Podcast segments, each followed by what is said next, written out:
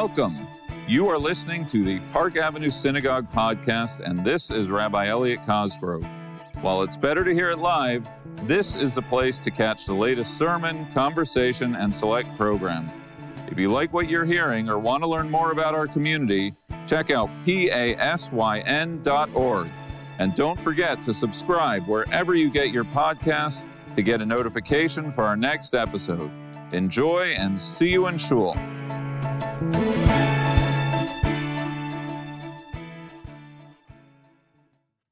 The first foundational and final word of my faith can be found in the opening chapter of this week's Torah reading.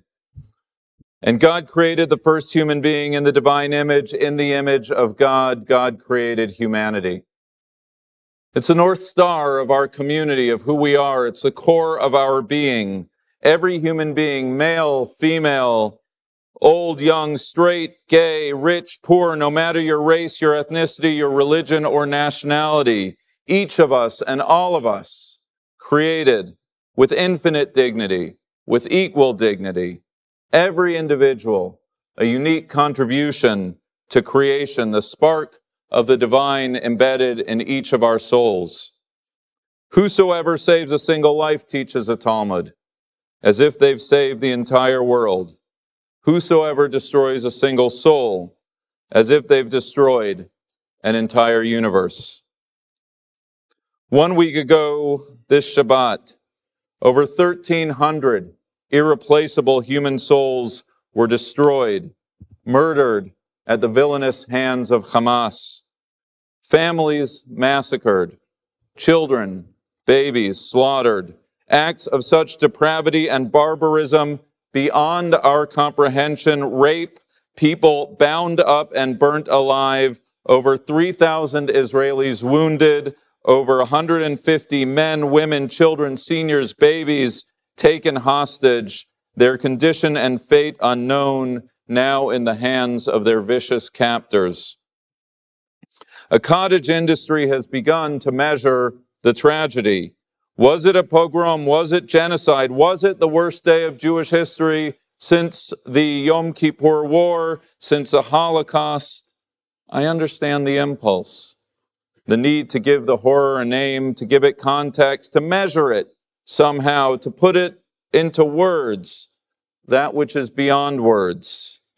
But here in this room, we need look no further than our Torah reading to know the root of our grief and our outrage. 1,300 irreplaceable souls, created image of God, butchered in cold blood. We mourn each precious soul and we pray for the comfort of the families.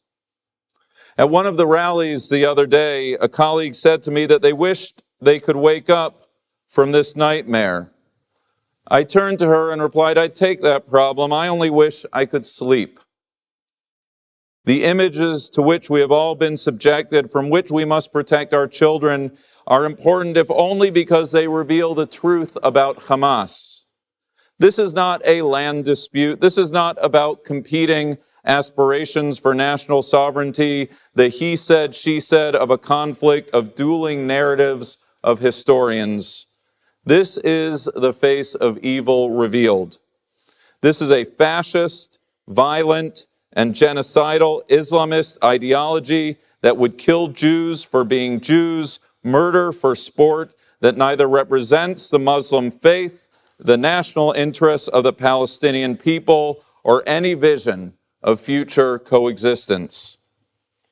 Our pain is suffocating. Our eyes are filled with tears, but in those tears, we see clarity. We see our enemy for who they really are. We reject any moral equivalency.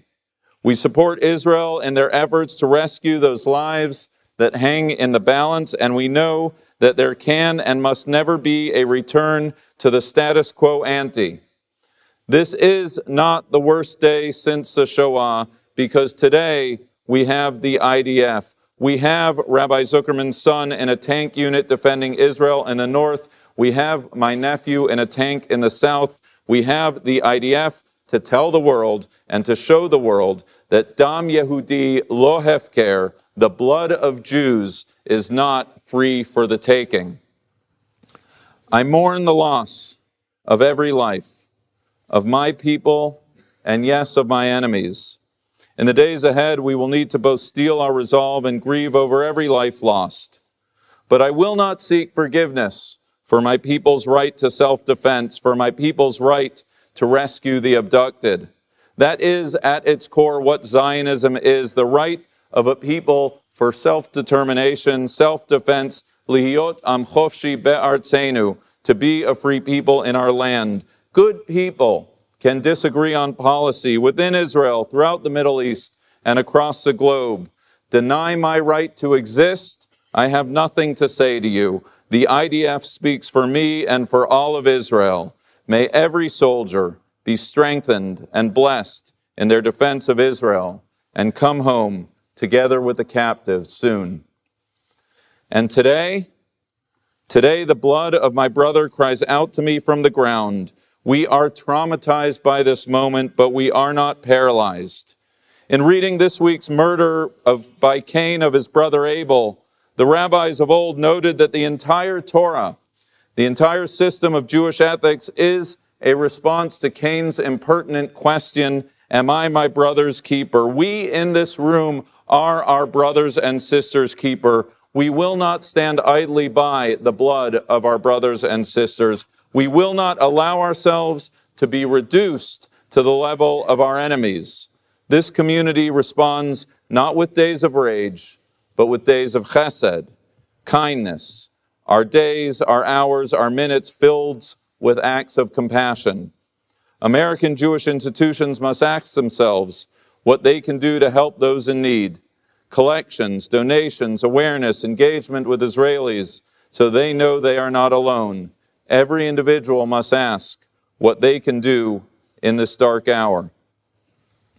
In an earlier chapter of Israel's history, in 1967, when Israel's fate hung in the balance, the then chief rabbi of the United Kingdom, Rabbi Immanuel Jakobovits, called for a massive rally at the Royal Albert Hall in London. Thousands turned out. My father, a newly minted doctor, included. He was present that day.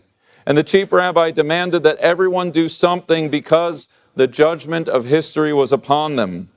He called on everyone present to do one of three things First, if you can go to Israel, go. Help the state of Israel defend itself. And my father was one of the many volunteers who spent that summer in the hospitals tending to the wounded. Second, if you can't go, then look after the interests of the person who is going. Kol Yisrael, Arevim Zeh Bazeh, we are all responsible for one another. Make sure the business or job or place in school is there when that person returns. And third, if you're not positioned to do either one or two, then give. Give money to support those who are positioned to save Jewish lives hanging in the balance. Every person, every person, obligated, commanded by God, by history, by the bonds of Jewish peoplehood to do whatever they can do to stem the suffering in the darkest of hours. For the first time in my rabbinate, I sent an email to you over Shabbat last week. A break with Jewish law in obedience to a higher law of mobilizing our community to action. Pikuach nefesh, saving a life, taking precedence over all else. For my deeds last Shabbat, for what I am about to ask you to do this Shabbat, I have a clear conscience. And if God calls me to account, Rest assured, I will have some pointed questions regarding the souls of innocents in the week gone by. Every act of tzedakah, charitable giving, is good. This past week, I have seen and heard of giving that speaks to our highest values, some publicly in hope of inspiring others, many privately, because giving at all times, but especially this time, should never be about us and our egos. Some of you are engaged in political work and public relations and countering media bias. There's a short game, there's a long game. Many of you have already given, and I thank you. It should not be lost on any of us that the Hebrew word for blood, damim, is the same as the Hebrew word for money, damim. Jewish damim has been spilled. Jewish blood will be spilled, spilled, and our community is uniquely positioned to help dam the river of blood by way of our damim, our much needed funds. Park Avenue Synagogue holds a unique, historic, and trusted relationship with UJA Federation of New York. They are the primary social service agency for our people here in New York, in Israel, around the globe. One gives to a central agency because of a long-standing relationship, because of our trust in their good work, and because none of us have either the time or the expertise to determine whether the acute need lies in identifying the dead, the life-giving work of hospitals, mobilizing volunteers, trauma counseling, resettling families, rebuilding communities, or any of the other endless list of needs. The professionals of UJ Federation, both here in New York and on the ground in Israel, are positioned to identify those needs, to prioritize those needs, and most of all, to allocate our tzedakah, our charitable giving, to address those needs today and in the future. It's your support, your damim, your money that funds this campaign of chesed, of kindness, in the face of hate.